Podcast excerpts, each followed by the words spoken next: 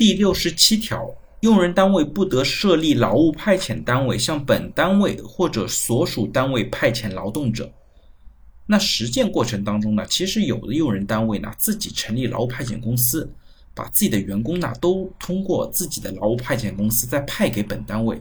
通过用工关系的转变呢来减少劳动者的收入，降低企业的用工成本。这种做法呢，赚了差价，直接可能奖励给单位的有些管理人员。那劳务派遣呢，还可能会成为少数企业不正常的发财途径。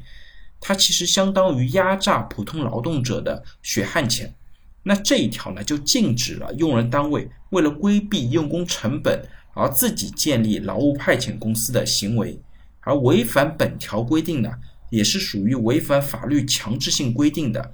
相关的单位即使成立了自己的劳务派遣公司，向自己单位派遣的劳务派遣这样的行为呢，也是无效的，可能会被最终认定成和自己的用工单位直接形成了劳动关系。